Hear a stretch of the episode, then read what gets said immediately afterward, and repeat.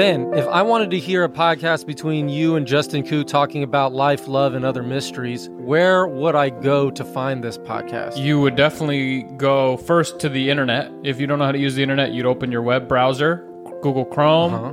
Mozilla Google Firefox, Chrome? something of that sort. Safari? And then you would go to Justin Koo's Instagram, which is at J Koo. And then there's a link. I don't know, I think. That's probably the worst way to find the podcast, I would imagine. Like, you could do that on your phone, Oh, right? yeah. These people are never going to find the podcast, and that's cool because that means you probably won't get canceled because no one's going to listen. It's crazy is that th- all three of us do podcasts and we can't figure out what to say. Well, hey guys, this has been very helpful. I'm excited to, to, to listen to the Dusty Boys podcast. Count me in. The world doesn't think that the gospel can change your life, but we know that it can. And that's why we want you to hear these stories stories of transformation, stories of freedom, people getting free from sin and healed from sin because of Jesus. This is Death to Life.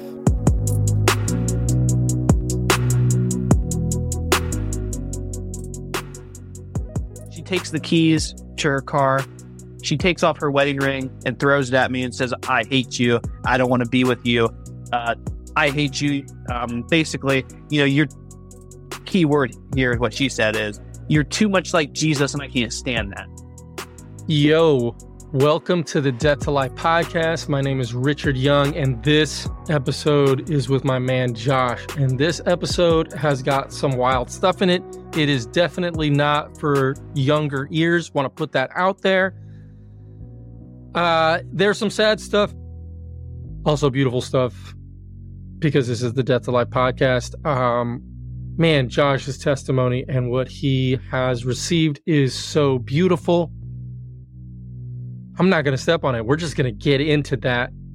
And uh, this is Josh's story from Death to Life. Buckle up, strap in. Love y'all. Appreciate y'all. Where do you feel like the Josh Groff story starts in regards to God, knowing who God is? And uh, yeah, tell me that. Um, I would say, now just warning, I'm a bit of, I'm a bit of a crier when it comes to just talking about God. So at, so at some point, if I Sorry, here, dude. it canceling this podcast. There's no crying allowed. Um, I would say for me, and I'm sure you being raised Seventh Adventist, um, you can relate in some degree. But when you're raised Christian, Uh-huh. it just is like it just what it's just what you do. Like that is the norm for you. Um, so I would say like growing up, my parents, uh, my my parents were uh, first generation Christians, so they both got uh, got saved. Uh, if you know what an Emmaus walk is, my father got saved on an Emmaus walk, and then my mother got saved uh, um, at the at this Nazarene church in Grove City. Um, What's an Emmaus walk? Emmaus walk, and I'm sure I'm not going to do it justice. It's basically it's an outreach where like they, they you whatever go on this little walk. Um, like I don't know, like I forget how long it is, and basically, you know, they they you hear a word or a message or whatnot, then they like give I want to say an altar call or whatnot, but it's just an outreach like walk is the best way I can describe it. It's more Okay. to that, but in a nutshell. Um, so yeah, so uh, obviously was born. Um, and my my dad was in a, uh ministry. If you know who Steffany Gretzinger is and her family, um, she used to watch us as kids. So we Steffany like Gretzinger used to watch you as right. kids. from Bethel, although she's no longer there. Yeah, that was Man, her music has been such a blessing in my life, man. I, she's been. Yeah. You re- yeah, like man. you remember her? Oh, no, no, I was a baby, but this is just like we know their family. Their family's still here in Ohio. Last time I checked. That's cool. Yeah, Cool so name drop. Steffany Yeah, just- Gretzinger. just throwing out celebs. Um, um, she has no idea who I am. She probably don't remember me. But um, so yeah, so just kind of in the uh, whatever evangelical kind of like uh circles, and then I'd say probably my first uh church was uh now I'm gonna name drop churches. I hope I'm allowed to do that. Um, was the Zion Christian Center um here in uh, uh Columbus, and so when you go there, my whole experience was the emphasis was on the gifts and you know using your giftings. Um, so like you know, that was pretty normal to me. It wouldn't have been odd to see a triple backflip from, from the, from the top and then everyone speaking in tongues at once. Like this was just that kind of environment. Um, so that was kind of my experience growing up. And then we went to Faith Life, um, here in, uh, New Albany, Columbus, which was it like we just went from the gifts to the prosperity gospel. Uh, if you know Kenneth Copeland, then you know uh, what faith life is if if, you, if you're into that stuff. Um, so yeah, um, went there, and then after that, we kind of just went cold turkey. Uh, we moved we moved out uh, away from the city, got in the country a little bit, Mhm. and I would say around that time was probably when for the first time I had at least started to uh, start to kind of have a relationship with God, kind of. Because before it was all like, yeah, yeah, yeah, like Christianese. Like we, you know, if if you know, you know, With- you know, you can you can speak Christianese. Um, so I went to a Lighthouse Christian Academy, which is a missionary prep school. Um, uh, I think it's a Baptist missionary prep, school, and they gave me uh, like anyone who's done like um any type of seminary, like it's very basic, uh, like uh, New Testament studies, uh, the life of Christ. These are like um thing you go through, just learning about Scripture, going through Scripture, and I really enjoyed that. Like I really enjoyed the knowledge of understanding Scripture. That was something I enjoyed. So for there, I'd say that was my first little introduction to man, like getting not just knowing like about God, but like un- like maybe getting in the Word and understanding a little bit more about God. Um, I hope that was a long uh, response, but I hope that somewhat answered. No, man, that that's super cool. Who who was he? Was he uh in, in regards to you? Like was he happy with you? How did he feel about you in your mind? I knew he loved me. Like, I think a lot of people get to that point. They know God loves me. Um, to be honest about it, Rich, I just didn't think about it that much. Like, to be honest, honest with you, like it was, it didn't take up. I was so young, man. Like I was 16, 17, was just not focused on, on necessarily that. Um, I hadn't really started to dip into like pornography or like lust at that point. So in regards, I was a pretty sheltered kid at that point. Um, so I, to be honest with you, man, I never really thought about it. Um, I eventually did, but not like growing up. How did you feel about yourself then, like growing up? I mean, I knew I was self centered. I mean, I realize that now, but I thought I was a good person, man. I thought I was a good. Wait, so you didn't know you were self-centered then? No, I didn't. No, okay. Ignorance is bliss. Maybe if I would have sat back and really laid it out, I might have. But so, uh, yeah, I I, was. mean, I think so much of that is just being a kid. I mean, Yeah, kids so- are self-centered by just nature. Yeah. their whole life is about them. They're not taking care of anybody. Yeah. They're just trying to get theirs. Like I watch my kids like at breakfast. Like they're just trying to get theirs. Like I want the last bite of peaches. No, I want the last bite of peaches. They don't have to take care of anybody but My themselves. goals. So yeah. that's my they do. goals. Yeah. My goals, my, what I'm trying to do today, what is not going to benefit me today. It's all like when, when I woke up, like that was my schedule for that day. Yeah, one hundred percent. And so, uh, it's it's not strange to have that mindset at all. Mhm. Yeah. So you're 16, 17, you're learning about the life of Christ in this school. Mm. Um, you have, I feel like eh, from our conversations, you have a natural inclination for learning. Am, am I wrong? Am I right? I wouldn't say it comes easily, but I mean, I, I enjoy and here I enjoy knowledge. Not that if it has its proper place. Yes, I like knowledge. I think it's interesting. So yeah, so that kind of made it fun for you. It was it was it was fun. Um, I didn't. I, to be fairness, looking back, I don't know even what I understood. I just probably just knew a bunch of facts. but So uh, what happened? What happened next then? well, I got my first girlfriend.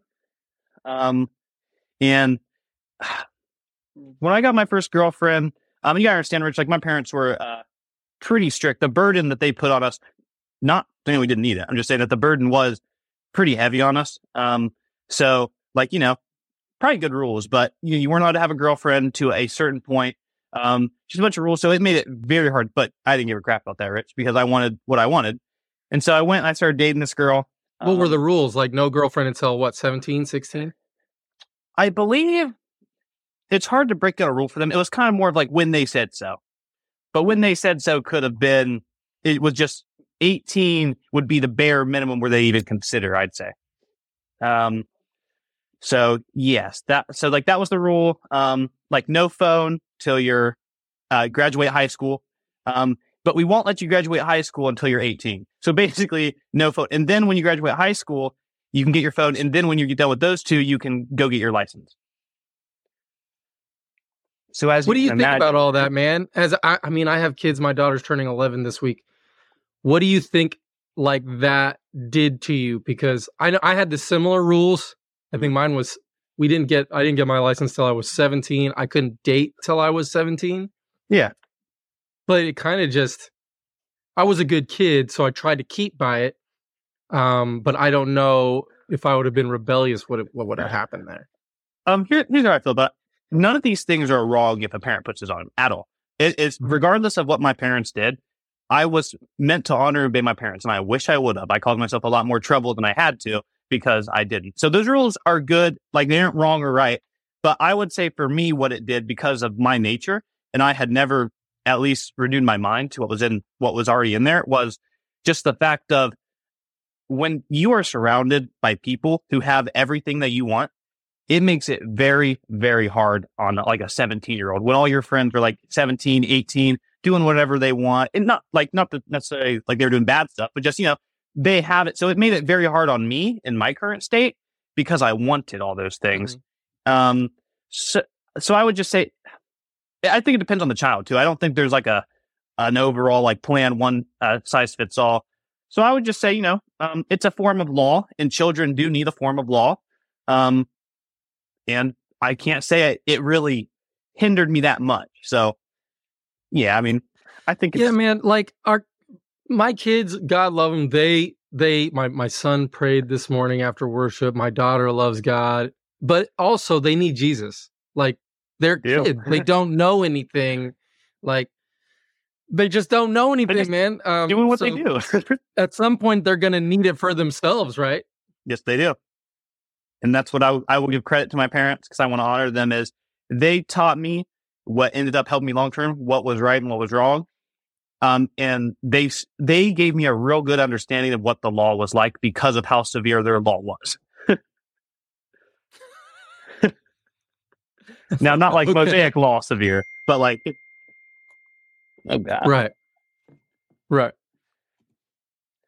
uh so that didn't stop you from uh getting your first girlfriend Oh, did they know about it They eventually found out about it.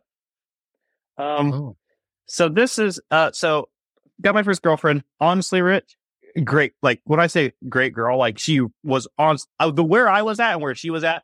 I should have. I don't know. Like thank goodness that I got removed from her life because um, uh, this is when I. Well, this is we were in school. Like we were in school and we were homeschooled, but there's these things called co-ops. Um, but it's like school for a day. Um, so whatever, we'd see each other, whatever, on like school or whatnot. And this is where I would say, um, I started, you know, being 17, sold under the flesh, knowing what was right, but uh, not being able to do, um, is when we started like, you know, experimenting with, like touching and those kind of things. And it wasn't like, it wasn't, no one starts out rich like, oh man, I'm going to go do this. It's usually a little by little. Some people do, I suppose, but little by little. And then it becomes more and more and more and more. And then you're at a place where you're like, uh oh, you know, but thank the Lord that she had enough wisdom to stop me from going where I wanted to go in that relationship. Um, that eventually kind of just, it was, that eventually just kind of led to the end of that relationship. Mhm. Um, my parents were just irate with me because I wasn't going to listen to them.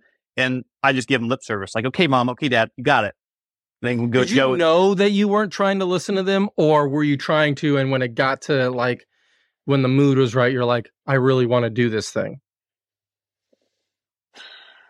I would like. What do you mean when the mood is right? Like, like what do Like- you mean? Like, When when they're saying, "Son, this is not good. This is bad," you're like, "Yeah, y'all are probably right."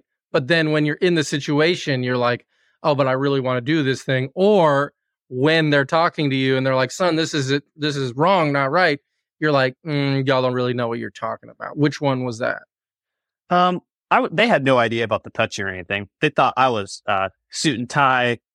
I would never kind of kid. But man, Rich, when I tell you, my heart was so rebellious. I had such a distaste for my parents. I thought they were so stupid for what they thought. And then I look back and I'm like, I was so stupid, you know? Um, That's how it works, right? yeah. And then I look back and I'm like, gosh. Um, so I would say it was just more of a, just a, a total outright rebellion with just a, a face of I do what's right.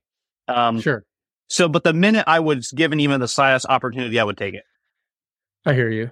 I hear you. Um, I'm thinking about Romans 8, where it says that the mind that is set on the flesh uh, does not submit to God's law. Indeed, it cannot.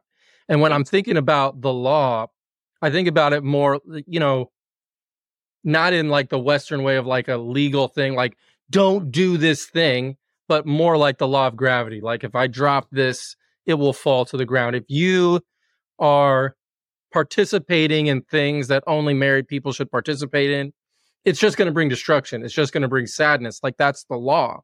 Mhm. But when your mind is set on the flesh, it does not submit to that. It can't even see that that's going to be a problem. You're like, these people don't know what they're talking about.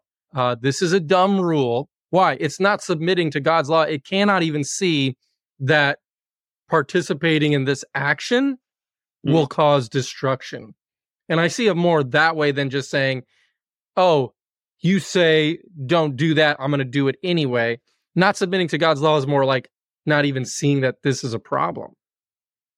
Yes, and, and I and I think I would I think I would agree with you. Um, I think Rich that we are inclined to uh what like for for instance um I my, I was taught and I'm sure you were too. Like don't do that. Like man, if you if you uh have sex before marriage, you are de- or not the purity culture is necessarily wrong in a whole, but the idea of like that was the end all be all baby. Like if you did that, you're done. Like that that was a bad one. Um, Um, and, and my parents had both waited and they were very proud of it as i'm not trying to think sh- as Wow, they should be me. i guess like that, it was just like really like it they were very happy in their life and in their marriage and i think one of the reasons is because they had submitted to god's law they realized oh this will be bad Mhm. and so they talked to us like this is not a great thing you know and it wasn't like they were beating us over the head with it but we Yeah. just knew like you were saying what was wrong and what was right. I think that was the reason why i was able to abstain not because is i felt that from my parents. I knew that they were right even though man i really i mean mm-hmm. i wanted to but i wanted much more to not mess up in my life. I guess that was why the fear of messing up rather than the wisdom of god. Yeah, absolutely. And I want to clarify, I did not go all the way with my first girlfriend. Um, gonna get myself in trouble here. No, Yeah. That- yeah, but um, praise god she broke yeah, up with you because you were trying she got rid of me because I was smart lady smart lady indeed. Um, so yeah, um, that that kind of began, and then um, I don't know. I had uh, some of my. This is where I would say would maybe that uh that facade I was putting up started to crack a little. I had my one of my best friends at the time. Um, he was dating a girl Mhm. um, who you know is, is Brianna now. Um, and he was he was dating this girl. Um, and you know, it's like when it's just you know, like it's not like when I saw Brianna, I was like, oh man, like I, I really like. No, it was just like you know, someone that was there, like just another person, like Bill's girlfriend from school. Like it wasn't really anyone. It was just someone. So that kind of happened. Um, and uh, that's just kind of how I knew Brianna. And so I had broken up with this previous girl. Um, was still living with my parents at the time. Um, so if I remember correctly, um, I, they had broken up, and oh man, was I crafty rich? Man, when I look back, I was like, I was such a snake. Um, and I look back, man, and I was like consoling my friend over here while he was like really broken up about this girl he just lost. But you know I was doing behind his back? Talking to his girl. Talking to slid girl, the dms Yeah. Like the snake I was. And so, so whatever, that's kind of happened. And I was able to hide that for a good bit. Um, Uh-huh. but then one time, uh, my wife posted a picture, like this, she was my girlfriend at the time, but she posted a picture of, um, this is gonna make you laugh, but I had my ears pierced. Um, and she, she pierced my ears. She posted a picture of the piercing in her bathroom. And well, they saw that. And then all, all it all went crazy from there. Um, like your buddies or your parents or my, no, like my, my, my buddy, my parents knew that I liked this girl. Like they, they knew that. Um, they didn't like that I liked her, but they were like, you know, what are we going to do? He's like kind of like 17, 18, you know, Yeah. we're kind of running out of options here. so so your bro when he saw that what was that like they were pissed because I'm real good friends. I'm probably better friends with his older brother, and this was his younger brother. So yeah, they were pissed. I mean, we didn't talk for probably a year and a half after that. Um, like, uh, yeah, so that didn't that didn't go well. so that that was kind of like the craziest start with Brianna. It just started. It, my whole relationship with Brianna didn't even start out right.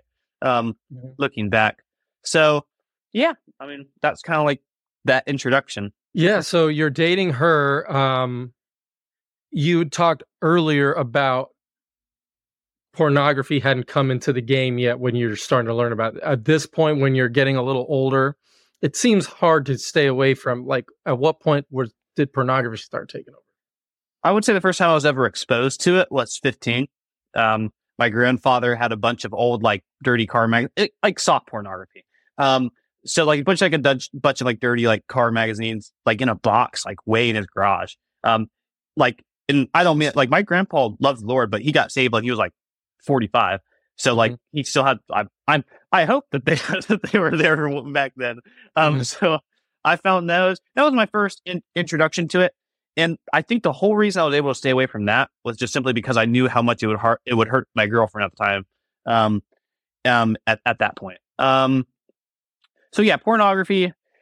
I would say pornography probably started. It kept me away from it, and I got to add this in real quick. Uh, is my parents got a divorce basically because uh, my father got uh, caught with pornography, and that kind of like right then. So from that point on, like the, that marriage just absolutely got obliterated from that point on. Sadly, um, so for that reason alone, that kept me away from it for because I I got you this, when that happened like 16, 17. oh wow So I got to see a firsthand. It was an extreme case, but a firsthand of what could happen when sin, uh, specifically in the form of lust and pornography, enters into a relationship. So got to see that, and that kept me away for a bit. Um, and I can't exactly say how it happened, or I don't even remember really the first time I looked at like hard porn. It probably would have been, I probably would have been 18, 19, yeah, probably 18 yeah, 18. Um, that's probably when I started, and it was it was under control.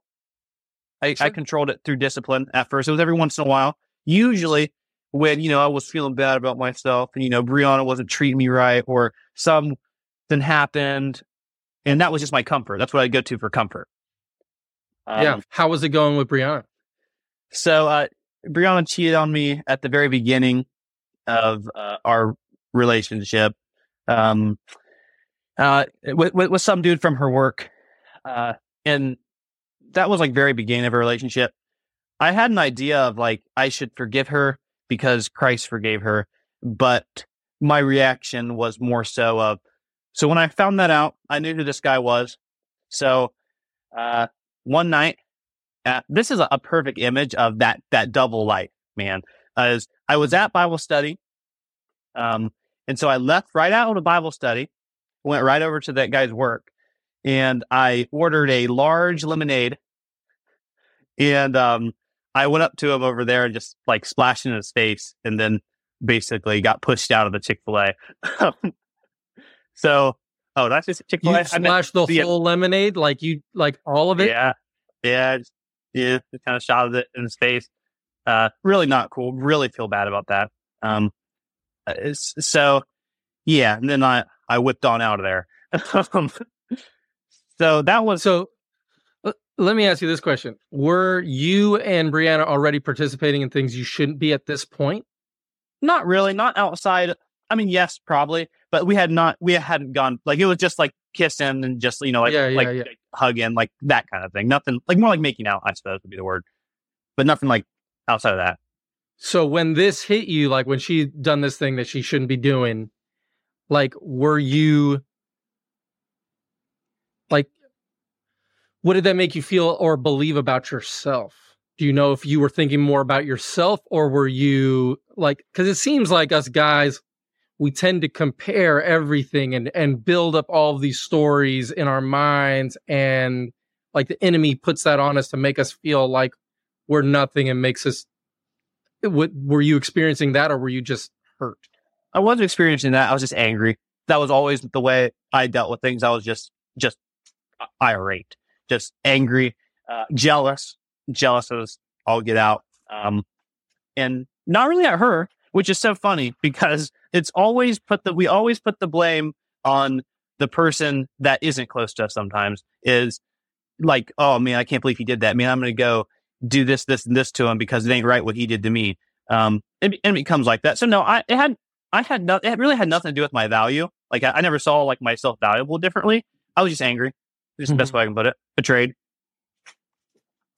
was she uh remorseful Yeah, she was remorseful. Um, she said like whatever. That's I found out like two months after the initial event happened. So um, so yeah, uh, so like yeah, she was remorseful. She said she was sorry. Uh, she said that you know I can't continue in this relationship unless uh, I let you know that that's what happened.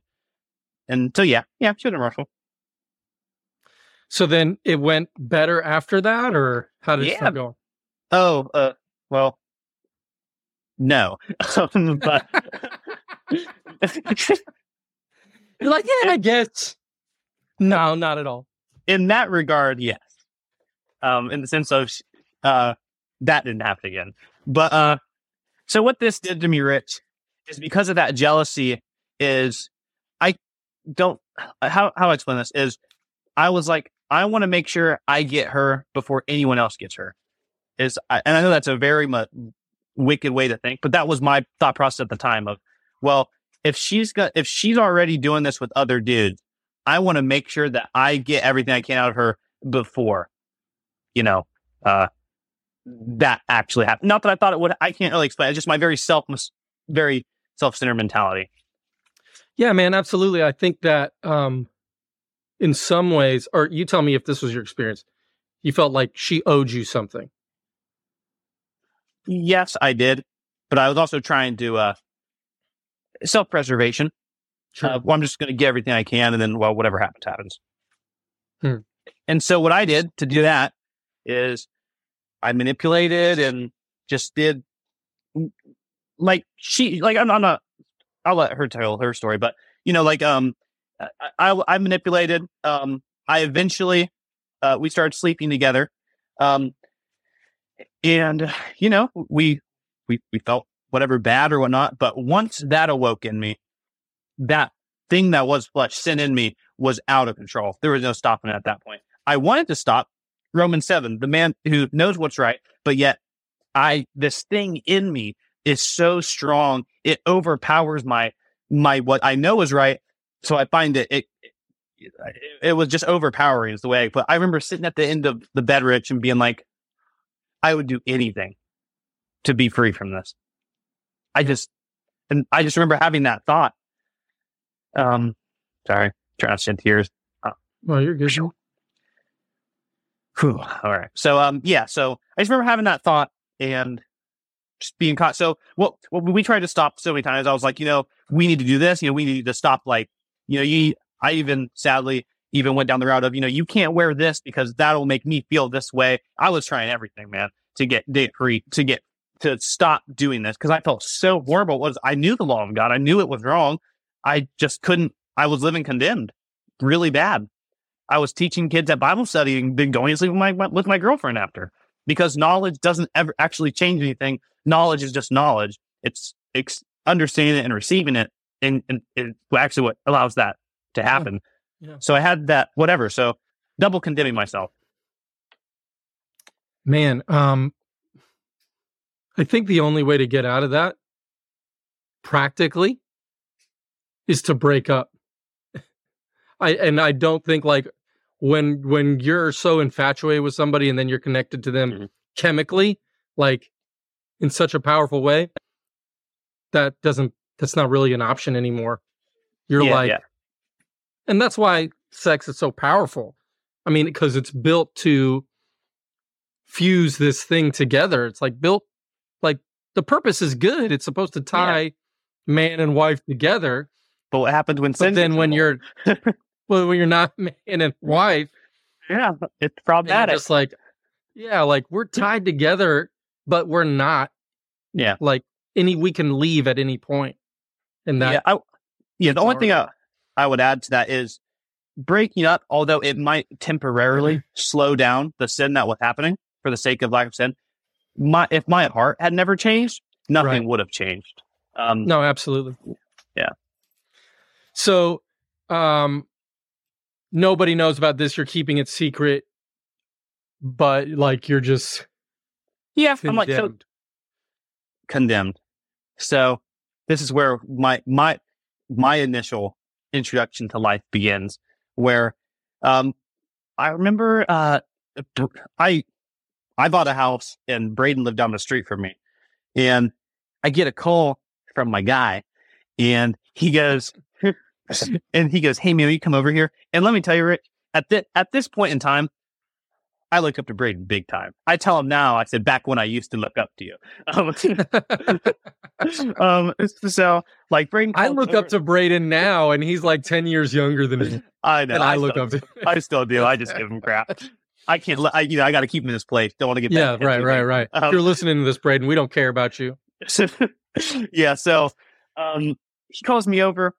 He, I'm sure he's showing you that funny cup. cup thing, the cup Yeah. thing he does, which is freaking hilarious. Um, but so he like shows me that little cup thing. Um, do you want me to explain it or? or- Sure, yeah, explain it.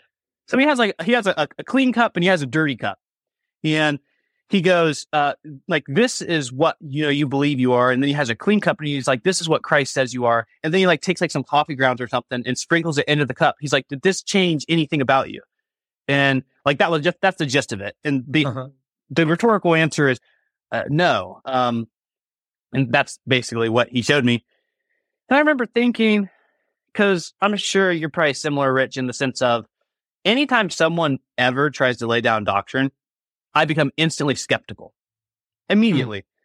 Um, not just because there is such so much false doctrine out there that unfortunately, when true doctrine is actually spoken, it's initial to have that guard up.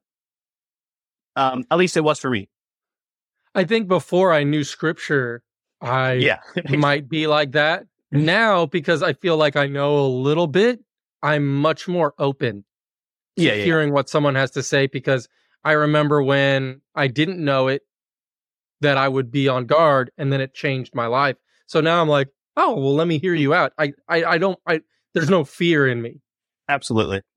Well, I guess uh, it's a little bit, maybe a little fair to say that um, at this point in my life, um, I was debating, like not like big debates or nothing, but I was pretty regularly getting into it with Calvinist and Reformed people uh, about beliefs, uh, specifically like the doctrine of uh, election. And I even got a tattoo on my arm um, because of that itself. Um, Because you I- were in a debate. You got a debate tattoo. not, not a debate. It was just something that I was investing my time in of just, you know, debating with, uh, just Calvinist and, and, Reformed folk who, and uh, anyone who knows that, uh, you know, tulip undivided elections, a big part of their doctrine. Um, and so I, whether it has nothing to do with it, but I got Titus 2.11 on my arm, which is for by the grace of God, salvation's offered to all men. Um, so like at that point in my life, I was, knowledge was in, in a sense what I considered my Christianity. I guess maybe would be the, the best explanation for that. and that puffs up. It does puff up. That's what Paul says. and yeah, so it, it puffed up. So Braden comes here, but I like the guy too much to get into it with him. So I'm like, okay, whatever. Like, sure, Braden. Yeah, like, hey, man, that's really good. Thank you. Um, go home, man. And I can't explain it, Rich, but I knew that I had started to believe it just a little bit. I might not have been all the way there yet. Um, there were some family problems that were going on at the time, but regardless, I wasn't all the way there yet, but I started to accept some of the truth of who I was in Christ, of being right before God and understanding that, you know, holy, blameless, and pure because of what, but because of faith and what Jesus did. Um, Can can we talk about that for a second? What a what a weird place to be in, right? Mhm. Like you get a tattoo on your arm because you believe like what was the purpose of it being offered to everyone? Why why was that verse so important? it was just a, a, a, a, it's just a, a, not necessarily like Prince. It's just a, a verse that I really liked that I, I used a lot. It was a large part of, I guess, what I would bring up. It was just a verse I liked. I mean, it could have been any number of verses, but they just that's the one I picked. So you're you're arguing, debating, you're also a teacher, you're teaching, Yeah. but in your own personal life, you can't seem to get out of your own way. Cannot- and then your your your buddy guy you look up to who is your girlfriend's brother Mhm. is like you're clean my man and you're like i don't know if i can believe that because what did I just do there, Rich? What did I just do when he told me I was clean? uh you thought about what you'd been doing I looked to my works to see if that was my actions made me clean, but that had nothing to do with it. I looked at Yeah. myself to judge myself according to myself. But uh, regardless, I I know this is not a doctrine testimony. This is not. no man share it man we i mean people need to understand like if you're just like i've considered myself clean and you're all like continuing in sin just Yeah. continue and continue like that's Yeah. that's not So- gonna line up yeah. right so we can clarify when I say I'm pure, what we mean by that is me and my own works and my own actions. I've made myself pure because I'm so good. No one's saying that. No one's Right. saying that. We are simply saying because of what Christ accomplished on the cross, apart from our works, he presents us clean, holy, and without blemish. And if Christ cleans something and then presents it before God, First Colossians, I believe, uh, one twenty two. No, yeah, Yeah. Um, and so if Christ cleans something, I'm going to take that as Christ cleaned me and presented me as pure, holy, and above reproach before God. Like I'm going to take that at at, at its face value, um, and believe that about myself. Not in the minute you start going, well, I did that, I did this, I did that, so I can't be clean. Is the minute you fall back into a works based mentality of going, well, my actions decide who I am, and you go back to Romans five. It's not actions that decide who we are; it's birth. Yeah, Colossians 122 you brought that up. You're presented holy, blameless and above reproach. Two chapters later in Colossians 3 he says because you have died with Christ, therefore put to death what is earthly in you, sexual immorality, impurity, passion. So you're presented clean and then you start stop participating in the Absolutely. former life. You don't stop participating in the former life to then be Mhm. like be clean. You are cleaned first to then stop participating in your formal life. and I gotta shout. We're just gonna keep dropping Dan Mohler's name until he gets on here. Um, Dan Mohler like likes to say um, that you become the tree before you produce the fruit. You just don't try to produce the fruit. Um, and I would agree with that. So where were we? So yeah, he he says you're clean. You're like, "Meh, you don't know what's going on with me, my boy. But then you go home and you're like, is there a chance that this could be true? Yes, and I would say that large part of this influence was because I looked up to Braden so much um, of me not brushing it off. Um, thank goodness the Lord used him to open soften my heart. Um, and so, whatever, I hear this. So, forget it was like a couple days later or whatnot. But I go to sleep with my girlfriend, and you know, Rich, it wasn't the same because before I had an out, before I had an out, which is this is who I am, I'm going to try my best. But now, instead of living condemned, I felt that conviction of you're righteous, holy, and pure. Why are you doing this? And it did not feel good. That felt real out of place. Um, so yeah, that was the last time I ever did that. Like, thanks, I- Braden. You ruined this thing for me. no, I, I, I, I needed Braden to to get me out of there. At that point, I was considering telling someone so that I could stop sinning, just Right. give, turn myself in per se. Um, uh, but yeah, so I got got that, and man, after that, man, I went full on uh, uh, righteousness in Christ mode. And I So reading. did Brianna know like where your mind was at, or were you just like, "Hey, I'm just kind of done with this"? she always knew we wanted to quit. Um, I just told her, babe, we're holy and pure. I said, we, I don't, this has no, like, this has, this doesn't belong. This doesn't belong in who we, in who I, what I believe now. Of like, because we're pure, I don't want to sin anymore. I think that was maybe how I put it is I don't want to sin because I'm pure. Hmm. Because those who hope in Christ purify themselves as Christ is pure. First John 3. Um, but yeah, so that was, I think, my initial, uh, at least at the time, understanding that I gave her. hmm How did that Uh, conversation go? Was she like, "Okay, cool"?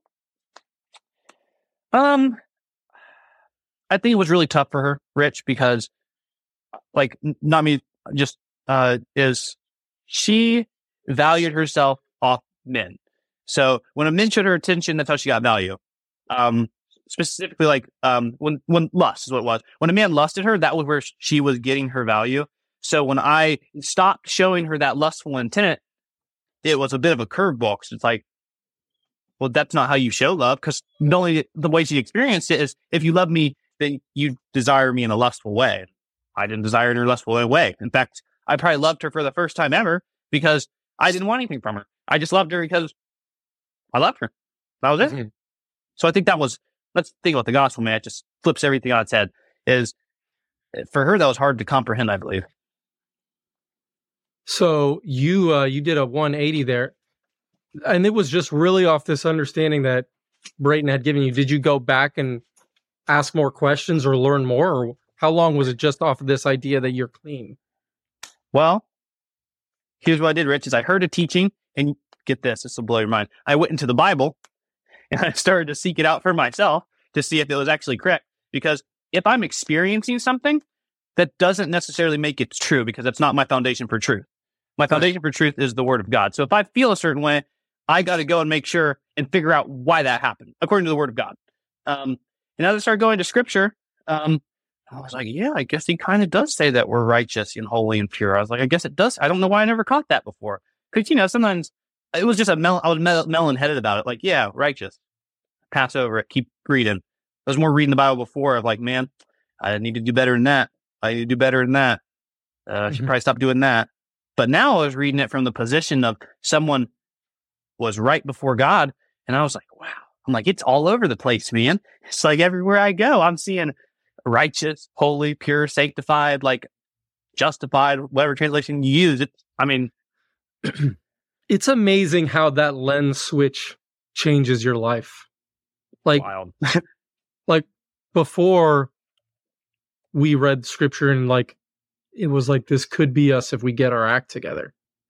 Exactly. And then it was like, no, this is true about you. Do you believe it? Mhm. And Yeah. that's the lens that changes everything. It does. Yeah. So you're learning where where are you reading mostly? It- Was it uh just in the epistles, Romans, Romans, uh, Colossians, Ephesians, Galatians?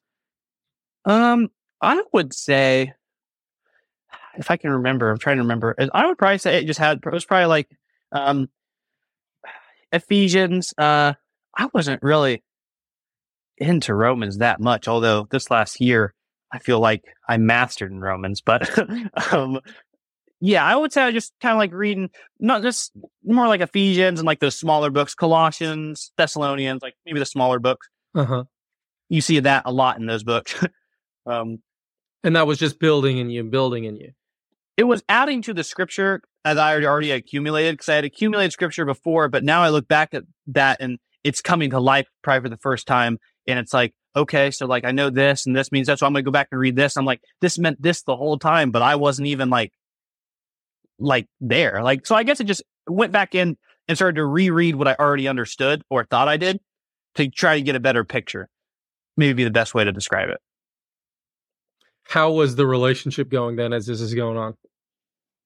Um, pretty good, honestly. I mean, we're just having a, a good time. You know, we're just we're, we're hanging out with the family, doing whatever like you're supposed to do. I can't really like hang. We just hang out with like our friends or whatnot, and then yeah, it was Did normal. The uh, the weight of uh sex and all that after did you feel like relief? Yeah, man, I felt freed. When you live condemned for so long, man, you get uncondemned. It you you you can walk around with confidence, knowing that I'm right with God, and it has nothing to do with my works. Although my Right. works are evident of what I believe. Mercy. So then what happened then, my man? Then we got married. Um, When did you decide to get engaged? Was that like a long time coming or Uh, I got married three months. I mean, we I proposed to her three months after she turned eighteen. The only reason I didn't propose to her when she turned eighteen is because she didn't want me to propose to her when she turned eighteen. So she turned. I mean, I was eighteen. I had my own house. I had my car. I had my job. I mean, I was. We were set to get married. That was the whole reason I took those steps. So as soon as she turned eighteen, uh, I proposed to her, like whatever, three months after I suppose, and then we got married. I believe in about uh June that so I mar- proposed in March and got married in June. Man, you guys in Ohio, you guys are like everyone on this We podcast from Ohio got married We don't mess around, Rich. like seven years old. like what in the world? Yeah. Got to get a early start on things, okay? So, but and so if it is since Savannah and Braden got married at such a young age, and your families were all cool with this, Yeah, I mean, I would say in the homeschooled um, Christian community in Columbus, it's more abnormal to see someone get married past 25. I would say that's abnormal. Of the friends I all grew up with, I'd say there is maybe two or three that aren't married yet. Hmm. I mean, it's pretty, it's pretty normal if you're even somewhat relatively capable of getting married. So, have you seen blessings in that? That in the early that people getting married at a younger age? we haven't yet gotten to see the long term effects of these. Um, but I will say, man, all my a lot of my friends have kids now that I was hanging out with when I was seventeen. Um, and yeah, I mean, there. I think I think there. I think it's. I think there are benefits in either way you decide to go. Um, have your kids early. Well, your kids will take care of you when you're older. Um, probably sooner. Um, if you have them a little later, um, you'll probably be a little bit more prepared. But you know, just working a little bit and later, you it's just the payoff. And that's the thing, man. People think that they get ready for marriage now. In some sense, getting married at 15 or 16, like I'm obviously I'm against that. But I would say that's illegal. yeah. But marriage is what actually prepares you for being married. It's kind of like all the advice you get when before you you're like you're pregnant. Like one day you guys will get pregnant and everyone's going to give you advice and you're going to be like, "Uh-huh. Uh-huh. Okay, cool, cool, cool, cool." and then you come home from the hospital with that baby and then you're like, "Well, Uh oh. what do we do now?" That's when you actually start learning Mm. what to do. It's kind of like getting married or having the baby prepares you for the thing that you're now in. So I see a lot of benefit in it. Um, I'm sure there's different problems, but I see, and I mean, I got married at 24, so I can't like it wasn't experience. but- 24. yeah, old man. but uh, you might have I to edit learned- this out. You might have to I edit learned- this out, Rich. Hate to keep creating more work for you, but you know, my dad's five years older than you. Your dad is five years older than me. That's wow.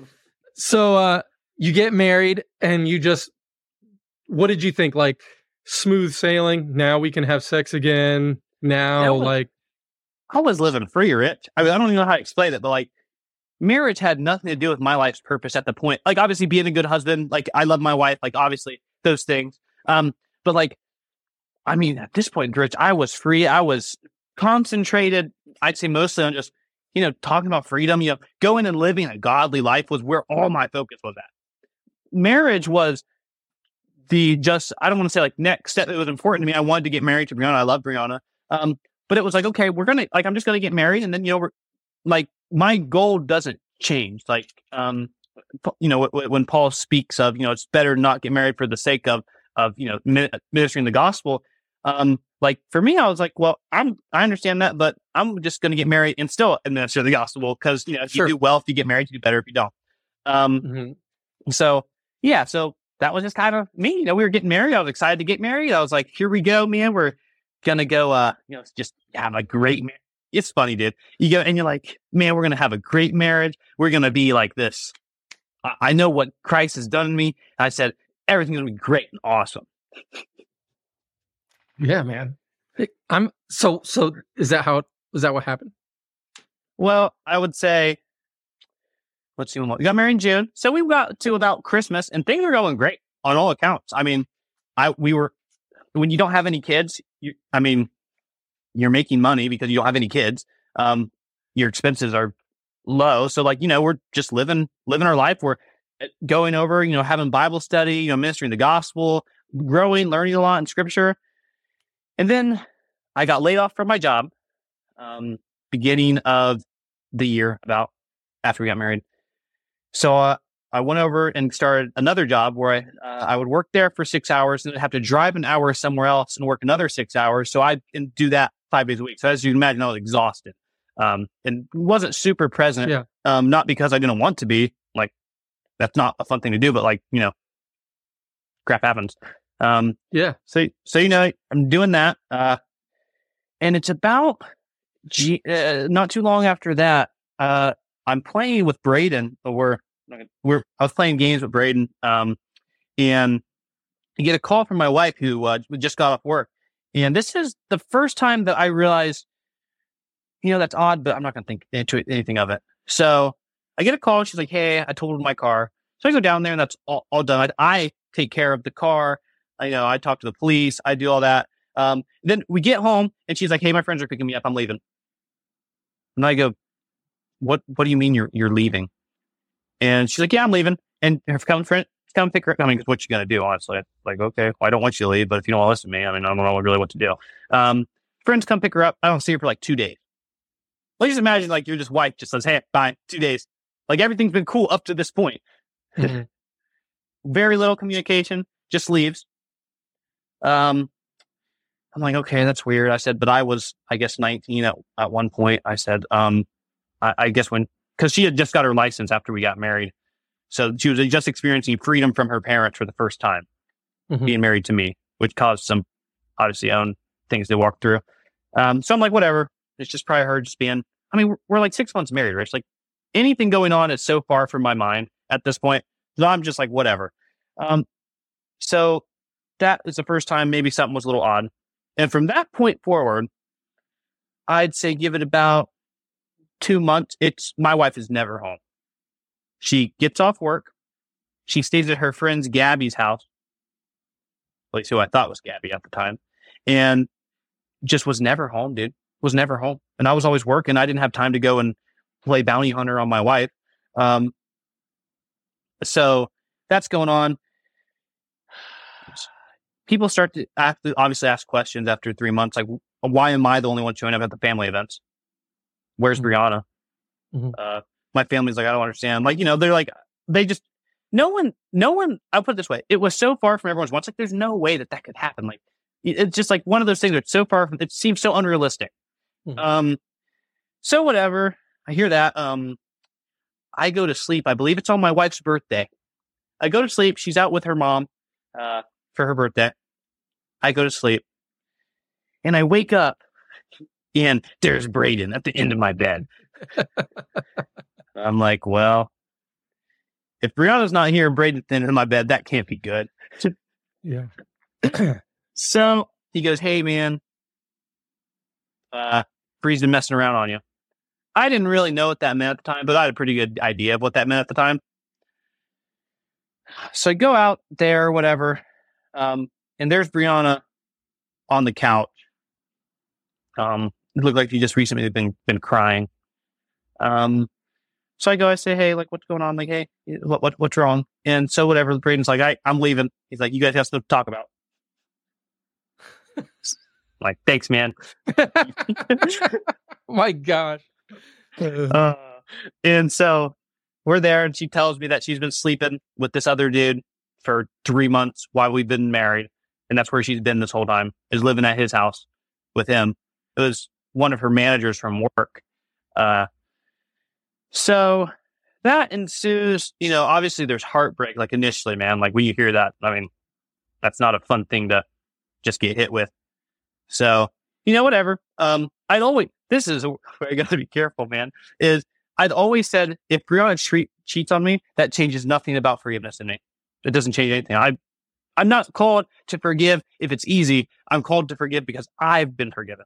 And when you understand of what you've, if we start going, well, you know, this, no, I understand the weight of my sin and what it was before, the wretch that I was, and what I've been forgiven of, and what I've been moved into is when you realize what you've been forgiven of, it's not very hard to forgive people of what they've done. And I always say that. Um, sorry, I got. Yeah, you're good. So, uh, yeah, yeah. Uh, so whatever she told me, she on him. At first, you know, there's a, you know, a wow, like bomb, bombshell. Uh, I'm like, well, I forgive you. I said, um, I love you. I want to, you know, just keep, you know, I, I, I want us to, re- I don't want to say reconcile, but, you know, I want to move forward, I guess is the word I'm looking for. So I want to move forward. And so her phone is on the table. So I grab her phone. Um, whew, talk about a reaction. I grab that phone. I mean, you would have thought that Dr. Jekyll Mr. Hyde. So then I forget exactly what led up to that point, but I said I wasn't giving her phone back. So she starts like straight up like assaulting me, bro. Like just swinging on me, kick. Now my wife's not very big or very strong necessarily, so it's not like I was in real danger here. But like she's hitting me, and I'm like, stop, babe, stop. Um, and so whatever, I'm not giving her phone back. And so she's like just wailing on me, man. I'm in the corner of my house, and she's just, I mean, I got like both my hand, like my guard up, and she's just like, I mean, hammering on on me. And um, so uh, I, I, I take her down, and I'm on her, and uh, for any grapplers on on the podcast, uh, I got her an outside saddle. Um, and so, oh my god. Um, which just stops you from basically being able to sit up in a nutshell. Uh, and so I got her there, and her keys, Rich, her keys are on the floor because they were in her pocket. And you know what's on her keys, Rich? What is on? Bottle of pepper spray. Oh no. So she grabs a bottle of pepper spray, and I'm not kidding you, Rich. She point blank blasts me full on in the face with this can. So I am pepper sprayed on top of my wife, who I just found out was cheating on me, who was scratching, kicking, biting me. And I'm just at this point, like, I like not, not hurting her. I'm just controlling her at this point, And she's just flipping her wig. And so I grab the phone and I'm scared at this point that the police are going to show up because of the amount of noise she's making. And you know, if you know, police come up, I'm going to jail, which is fine. I respect that. Um, so I grab out my phone. I go, "Hey Siri," because I can't see. You remember? Um, I'm like, "Hey Siri, uh, call her mom." He calls her mom. Her mom on the phone, dude. She sees on the camera me on top of Brie, Brie just like me holding Brie down and covered in pepper spray, and Brie screaming like she like she's You FaceTimed her? no, yeah, I think so. I forget, but maybe what? Yeah, I'm maybe I'm remembering a little wrong, but uh, maybe it was just a call. But regardless, she hears the commotion, um, Uh-huh. And so I hear her mom screaming too. Oh my gosh! Oh my gosh! Keith, Keith! Who's uh, her dad? Like, you need to get over there. So she calls Braden and Elijah, my other brother-in-law. Um, so they come to my house, and I uh, have uh, Bri- I have Brianna's back, um, just controlling her. Um, so they they get there, and you know, they're sitting there in the middle of my kitchen with glass everywhere because she knocked over uh, this vase we got from our wedding. So it's glass all over the floor. I'm pepper sprayed in my face. The dogs, I say, man, my dogs didn't protect me at all because they were just sitting there watching, man. Um, and so whatever, we're there, and they walk into that, and you know, I wipe the pepper spray from my eyes. um, and it's just like, dude, the only way I can explain it, it's so surreal. Like, how is this happening? Like, talking about a bad day. I mean, it's like, oh my gosh. Like, so I'm there, um, get that out of my face. They're sitting down and they're just trying, man. They're just trying to, you know, try and reason with Brianna, just trying to. Um, uh, try, try, trying their, their best to reason with her. But my, she's, you can tell when someone rejects what they're presented. Mhm. I don't mean that to be mean, but you know, you, you can't force someone to accept something that they don't want to accept. There is a true rejection of the gospel. Mhm. And, uh, I know, I understand, I don't want it. Or Yeah. I don't feel worthy. And you can't convince someone they're worthy if they are so necessarily convinced they're unworthy because their faith is active there too, in the sense of they are choosing to believe something despite the evidence. There's never enough evidence for unbelief. Um, so yeah, she's there or whatnot. So you're trying to convince her of the gospel. I had tried so many times before. At this point, man, I'm just recovering from getting assaulted and pepper sprayed. So her family's trying to minister to her. Um, Uh-huh. In the backstory, the day before that, Braden had come over. She, she said, I'm sorry that I've been so distant. This is where it really hurt, Rich. Is she said, I want to be baptized into Christ and be reborn. So we baptized her in the tub and she went and left and slept with her boyfriend that same night. Um, so that was like the reality of I've been played for three months. Mhm. And she would say that she's going to Bible study because she knew that I wouldn't tell her no. Mhm. So you just really use something I love to try and just leverage me out of it, I suppose. Um, so yeah, they're over there ministering to her. Uh, and so I'm just sitting there like, whatever, like she's clearly rejecting this. I, I told her I forgive you. I want, like, I want this. This is forgotten. Like, this is forgotten. I, this is like it never happened to me. I said, if you come back. Hmm. Hmm. Sorry, give me a second. Yeah.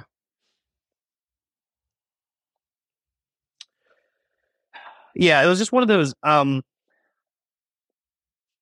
sorry. Uh, it was one of those moments where it was like my what I believe. I'm sorry. Um, I No, you're good. I was dude. scared this that Don't worry about it. uh, it was what I believe. When I say I believe, do I believe it? And that was the the reality of that situation for me. Of I don't have another option. My option is to do what's right. There is no, there's no, I can't do what's right and I can't do what's right.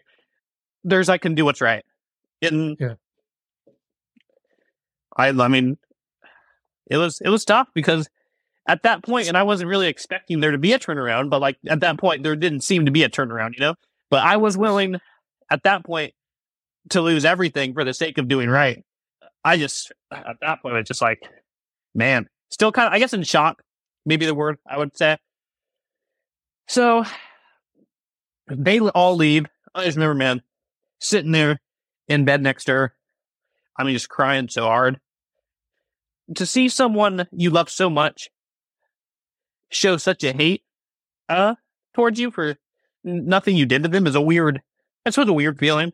Something I hadn't experienced at that point. Like I experienced like obviously people don't like you, like or whatnot, but like someone like I mean it's your wife, so it's like, man, like I'd you know, I'm willing to I die daily for my wife in the sense of uh laying my life down. Uh and to see someone who you've done nothing but right to just absolutely do the most unspeakable evil things to you for no reason except for that they wanted to.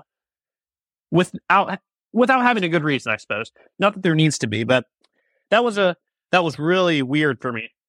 Cause I'm sure you've heard before, some people will be saying, you know, come to Christ. And this wasn't why, but like, you know, people who say, you come to Christ, man, he'll change your life and everything will be good. I push back on that. I think we can scripturally show that that's strongly not the case. And experience is, yeah, things got probably 10 times worse for me after I accepted Christ. But I will say, if I hadn't accepted Christ and gotten that revelation of freedom, I would have never been prepared for what was about to happen Right. because I wouldn't have dealt with it the same way I would have dealt with it. Um, so I whatever cry myself to sleep that night because whatever. I'm just like, Christ is Lord, man. Christ is Lord, and I'm going to do what's right because Christ is Lord, and because that's what I'm obligated to do. There's no option for me. There's no I can do mm. what's wrong and I can do what's right. When you've died to sin in your life for Christ, I don't count my life as even my own. I lay it down for, for Christ and, and this is what I do. And it's, I would rather suffer. I would rather suffer and lose everything for the sake of the gospel than be comfortable and, you know, not have to deal with any of that. Right. For the, and as I told Braden, the thing I was going through this at the time is I would rather people see it's possible to walk in forgiveness and that there's a, a, a way that it's possible in the face of such evil that it's possible to live like this. Hmm. That we're not just out here saying you can, but that we do. Right. Uh, so yeah, that night was tough. Um, I wake up the next morning and I call the, the dude she was sleeping with, and I just tell him, "Hey, dude, I just want you to know I forgive you. Uh, I love you. Um, uh, you know, like I, I would call you to repentance. I said, I pray that you know I used to be very much in that same state. I just want you to know I forgive you and I love you.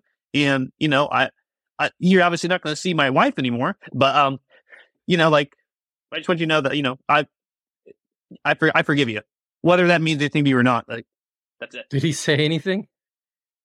Yeah, it was really weird to be honest with you. Um, he was like, "Yeah, man." He's like, "I know those things are tough. If you ever want to talk to me about it or anything, like you ever want like need someone to talk to," I'm like, "There's a temptation for me right now to just beat the crap out of you." I said, "So, so, so I'm not going to put myself in any temptation." Did that- you say that? no, no, um, that was that was temptation. Um, I probably would have got my butt kicked. Um, but anyways, um, uh, yeah. So like, I was like, yeah, cool, man. Like, whatever. Like, you're not gonna see my wife anymore. Uh, Have a nice life, basically. Um, uh, so yeah, that happened. Took care of that. Uh, and basically just asked him, like, you know, uh, uh, you know, do I have anything to worry about, like, uh, health wise? He's like, no, no, we're good. So move forward with that. Uh, at this point, man, the family's just wrecked because her, obviously, you know, Braden's family are pastors, and sometimes not saying that this this isn't them, but when you're a pastor, so you who you have to uphold a certain persona. Sure. Um, it's it's more judgmental, I would say, when a pastor's family is acting out Mhm. than maybe a, a congregation member. So at this point, they're just wrecked, dude. I mean, I think they felt a lot of shame that of what was going on. Just to see their daughter just do what she did just because she wanted to, I think brought a lot of a shame. And I, I told them, like, guys, Brianna chose to do this. You, you, uh, Brianna chose to do what she did. This isn't on you guys. Like, no more than it's on me. I'm her husband. I could accept the blame too. Um, but uh, we we understand, like, Brianna chose to do these things. That's what she wanted to do. So yeah, I go to uh, Chick Fil A next day to return whatever her work stuff, and Braden comes with me because I am scratched from just head to toe. Actually, it looks like a, a cat just mauled me. Um, that was just just like you know. So we had someone who said like you know this did happen and whatnot. So that week, it's really hard, Rich, to see someone you love desire someone else so much Sure. imagine being infatuated like when you were first started dating and you get to be with a person who's your spouse feel that way about someone else Yeah. because there's a emotional and there's a physical connection now that's been established between my wife and another man um and so like she didn't she couldn't do anything in fairness but you know she behaved for a week said yeah i'll come back you know we'll do this right um so for a whole week, basically, she pouted around the house and was like heartbroken because her boyfriend was there and she wanted to be with him so bad, which was really difficult for me to witness. Um, not that really changed. Like, you know, you can feel a, a lot of different things. Um, it's what you choose to live by that decides how you walk it out. So I'm still going to work, man. I'm still ministering the gospel. I'm having, I'm still like just having, like, I'm alive and freedom, man. I'm out here talking to you about Jesus. I'm out there. Like, they don't know anything about what's going on in life. Not that they needed to. It was just like, you know, I'm just doing what I'm doing. Then I kind of come home and, you know, kind of just deal with that aftermath. Mhm. So yeah, we got that whole week. So Saturday, that Saturday, I believe, we're there and we kind of, it's kind of all over again, man. Uh, she's, she leaves. Um, she takes the keys to her car. She takes off her wedding ring and throws it at me and says, I hate you. I don't want to be with you. Uh, I hate you. Um, basically, you know, your key word here, what she said is, you're too much like Jesus and I can't stand that. Okay, we're going to take a real quick break and I'm going to bring on my brother, Nicholas. Nicholas, uh, quick question for you, my guy. How long Sure. have you been rocking with the the good good, the good good gospel? Uh, it has been almost four years now. Best Almost four, years, years. of my life. Past four. Uh, what kind of impact would you say you know that the gospel has had on your life? I mean, if I had to quantify, I'd probably say total, total impact on my life. A total impact. You want to add anything to that? Just uh, Uh, yeah, no, it's it's changed just the way I'm able to love people. I thought that I loved people before. Turns out I didn't. I didn't do it out of love. It was just all lack. And now I'm able to love just freely from abundance, and it, it changes the game. It's a game changer. Um, let me ask you this. You have decided to give of your time, your resources, your finances to keep this message that you are free from and dead to sin moving forward into 2024. Why is that important to you? Because it's a game changer. I don't think people realize uh, because we think we know. We think we know the gospel. Um, but a lot of times, most of the time, in my experience, you don't know it until you know it. Have you Yeah. have you ever heard ran into someone who's like, I know the gospel, and then you're like, so like Romans six, and they're like, oh yeah, we're free from and dead to sin. Never. I That's haven't. That's never happened to me before. But it would be incredible. I would be so stoked. Um, but I think, especially this podcast, in my opinion, the power of testimony of telling your story and your experience that has touched so many people's lives that I, I just want to further that as much as we can. That's why we're here. God can do it on His own, but He wants to do it through us, and this is the best way that I've found how. Yeah, he doesn't need us, and yet the work is out there. Yeah. it's, uh, it's the laborers that are few. So if you want to partner with us uh, going forward into the future, go to lovereality.org slash give. That's lovereality.org slash give and partner with us. Like, here's the thing we're not going to stop. We don't want to stop. And every dollar uh, donated goes forward into to getting this these stories out there. So, yeah, we would love if you did that. And uh, man, thanks a lot, Nicholas. Thank you. You. Yeah, man. So that's like a backhanded compliment, I guess. Um, Yeah. um, she's like, I just can't stand it. So she left and she went to her work, but her sister found out where she was going. So I show up out of her work and her sister, you, you met Brooke, haven't you? Mm-hmm. She walks in there, man. Brooke's pregnant. Keep that in mind. She walks in there and she starts yelling at the staff right there in the front. Bring out this, this guy. Um, you know, bring him out here. Uh, and so obviously the managers say, no, you have to leave. So like they like make her escort her out the building. She's still, I still don't know where my wife is at this point. Um, so they, she leaves building. I show up. I talk to the managers. I'm like, Hey guys, um, I'm sorry. I was like, I didn't have, I didn't want necessarily this to happen. I know this isn't fair to you guys. Like you guys have nothing to do with this. Um, this is Dirk's doing, but I said, I'm, I'm sorry.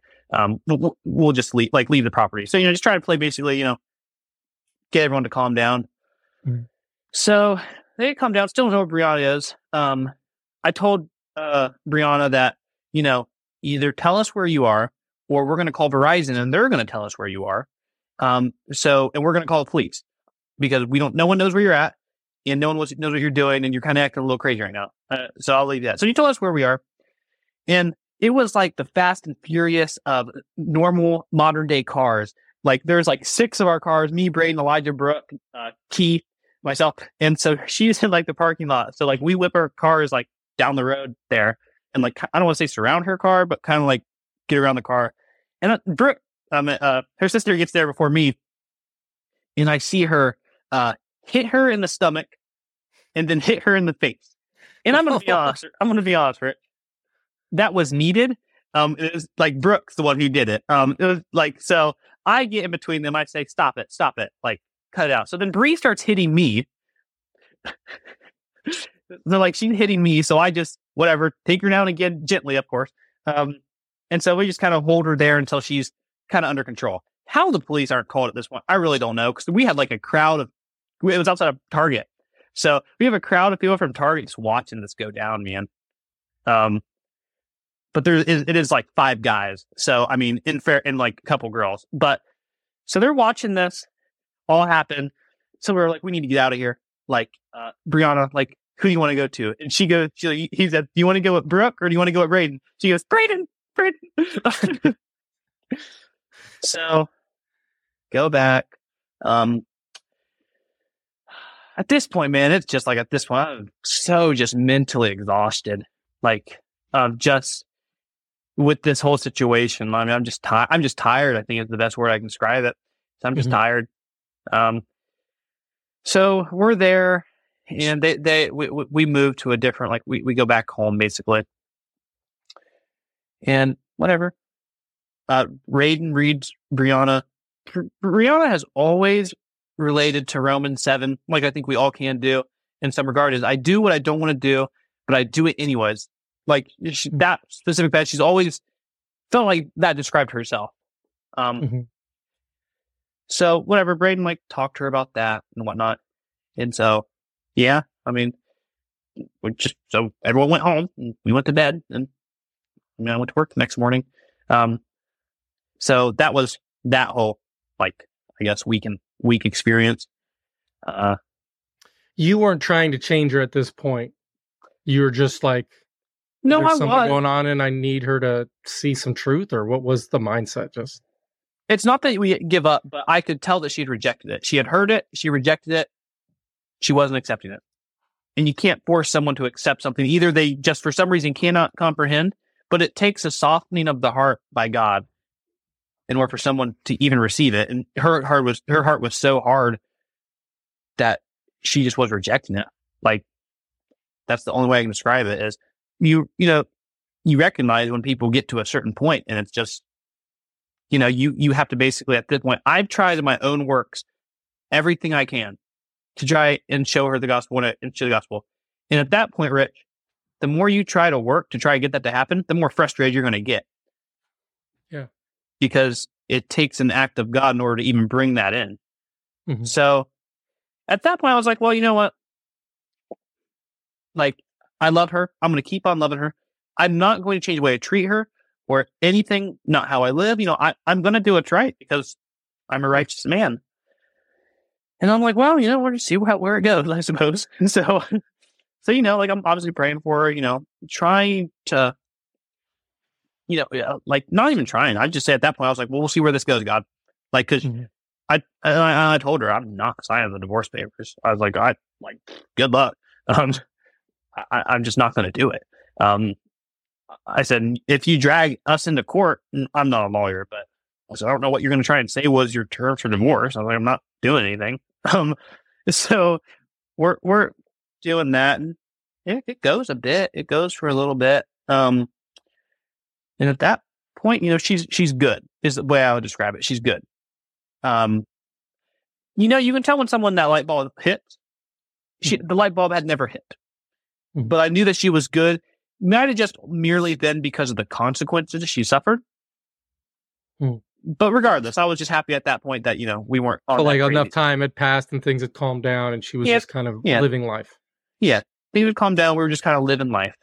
Um, so yeah, I mean, things living life. Uh, sometimes without making a whole doctrine about this, when you know when, when Christ says, you know, a prophet's not welcome in his own home, and very few believed him when he came into his hometown. Um, sometimes I do think it is hard to, harder to receive from people that are closest to you, like For sure, it you- is. your spouse, um, or your family, um, because you see them as peers. I think sometimes, um, but so things are going good, and then we go to that little like love reality uh thing that Brady and Savannah had down there, um, and we start talking to you. Um, my wife could speak freedom. My wife could speak freedom. Mhm. I don't know how much she accepted or didn't accept it within her heart. That's not really for me to judge. I just don't know. Um, and so whatever, she starts talking to you, and I see this guy with a backwards hat, and I'm like, this guy's a Chiefs fan. I'm like, ah, be careful. dog. oh, be careful with this guy. um, and so she's talking to him, you know, we're, you, you you remember we had that nice little conversation or whatnot, and she kind of just like airs, like it gives you like a, a portion of our testimony or whatnot. So, yeah, and then for some reason, when she talked to you, yeah, it just she seemed to necessarily receive better from you. I guess is probably the better word I can even uh, articulate that. We'll have to hear how she describes this. We'll have to hear Yeah. her part of that. yeah, as, so as, as you're watching that, as you're as, as you're seeing what's going on, because we have this conversation, and Friday night when we got there, I was like, because I think Braden called me the week it was going on, Mhm. and he's like, "Man, pray for my sister," and I'm like, "For sure, dude," and I'm like. I'm he's giving me some of the background of the story, but I don't really comprehend everything that's going on. I'm just like, yeah. And so we were praying.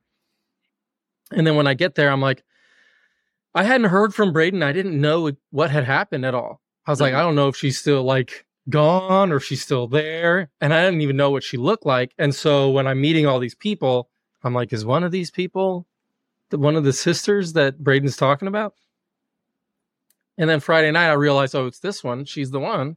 And so I was looking at her, and, and I don't do very well when I'm preaching to make eye contact. Hmm. People tell me all the time, like, you need to make more eye contact because I just don't. But I was with her because I'm like, my heart was just for her. Like, I want her to understand this thing. Afterwards, wanted to talk to her about it, and I couldn't.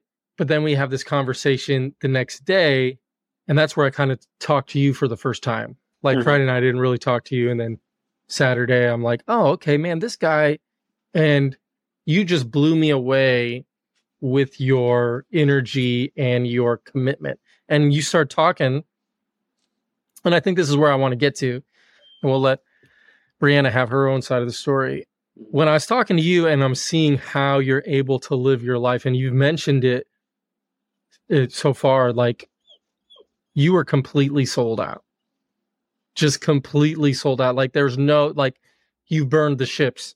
There's no going back. And do you remember how you described it to me? You've kind of said it a little bit right now, but how you're like, no, man, there's no like this is my life. There is there is simply the one option. Like half the problem I feel like with sometimes when speaking about specifically about the subject of sin is like, you know, you go steal something, you're free from sin. Like what does a someone who's maybe not necessarily uh su- like what's their initial response? But but but but, but we always said but but we will. If you take on that mentality for anything, I there is no but you could know. I consider the life that I had dead. I'm sold out, man. There is no option for me. Like when I look at the standard, I, I, I've suffered some, but Christ set a standards so that no one can say, "Oh, I've suffered more than Christ." I can look to Christ and be like, "That is my example." I mean, they, they, these people he loved, his, his chosen people, the Jews, he loved them. He went to them first. They, they mocked and rejected them, killed them. I mean, if you want to, if anyone brings up a case where they've been mistreated, I got a pretty good example that I think we can bring up is, is Christ. And he said, follow me. And so what can I say? Uh, we know from uh, church history, I believe it's Peter um, was crucified upside down. And the reason church history gives for that is he said, I myself don't want to, I don't want to be held like, I don't want to be crucified the normal way because I'm not worthy of, of that standard in that, in that sense of like, I don't want people to set that standard as me. Um, he, so he rejected, and for me to just have that example that set so firm, man, is just like, I, there's no option, man. Like, I don't, there is no yes and no. There's only yes. There's only yes, Lord. And uh, that's just, that's, that's a believer, you know? Like, yes, God loves you. Yes, these things are true. But do you, is Christ Lord? Do you love him? Look what he brought me from. When you realize that where you were, and I mean, I, it's hard for me to think of, to go, well, you know, that happened to me, so I guess I shouldn't do this. Like, you know, or I, I'm to justify any other response except for what is Christ. Yeah. I mean, Yeah, and I, I think this is where we're going to wrap up because I don't want to step on Brianna's story. But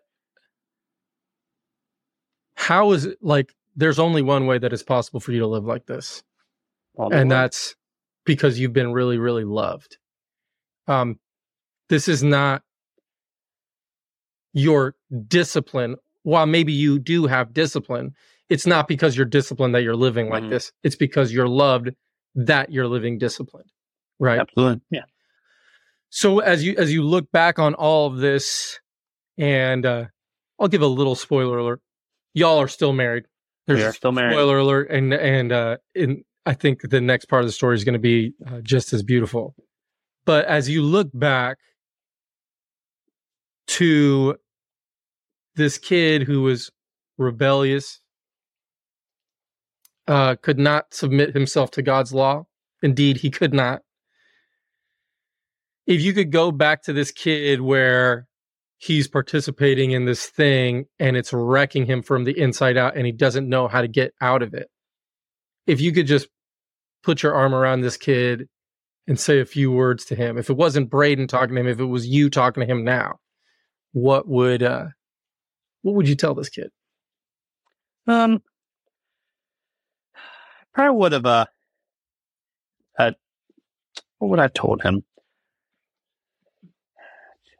Question caught me off guard. Um, I, I would probably just you know en- encourage them Um, that uh, to to to live to live for Christ to die as gain.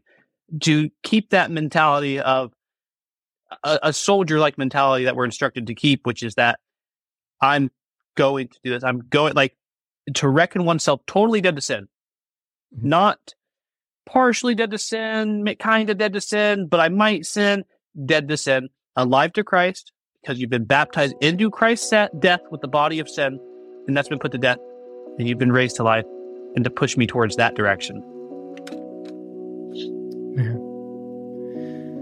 Well, I know this is kind of like a little bit of a cliffhanger uh, as we end this episode, but like I said, man, your life lived, even as a Cincinnati Bengals fan. I don't want to talk Your about life, your life lived has been such a blessing and a testimony to me to see how you've lived, and and uh, I think in the in the next episode or two where where we hear Brianna's story, I think uh, it'll come full circle. But thank you for your faithfulness to His faithfulness, man, because it truly is a testimony and a blessing to so many people, and. uh hearing the story is just affirmation that you've been really, really loved and you're moving from that love. So thank you, my, my friend.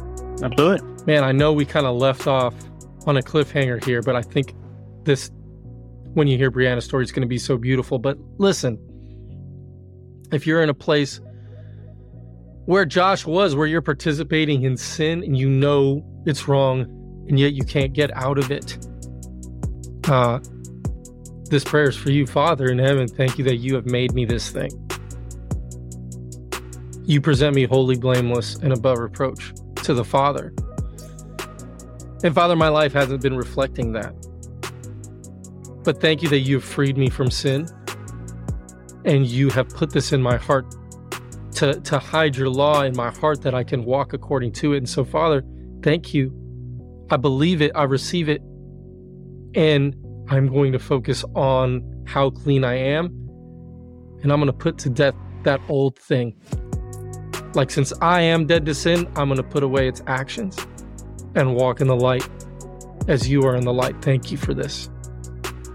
In Jesus' name, amen. Yeah, I want to make sure to invite you to be a part of our gospel community online. The Facebook group is, I think, a Love Reality gospel community. Check that out. So much encourage on there, encouragement on there all the time. Uh, love y'all. Appreciate y'all. We'll catch y'all on the next one.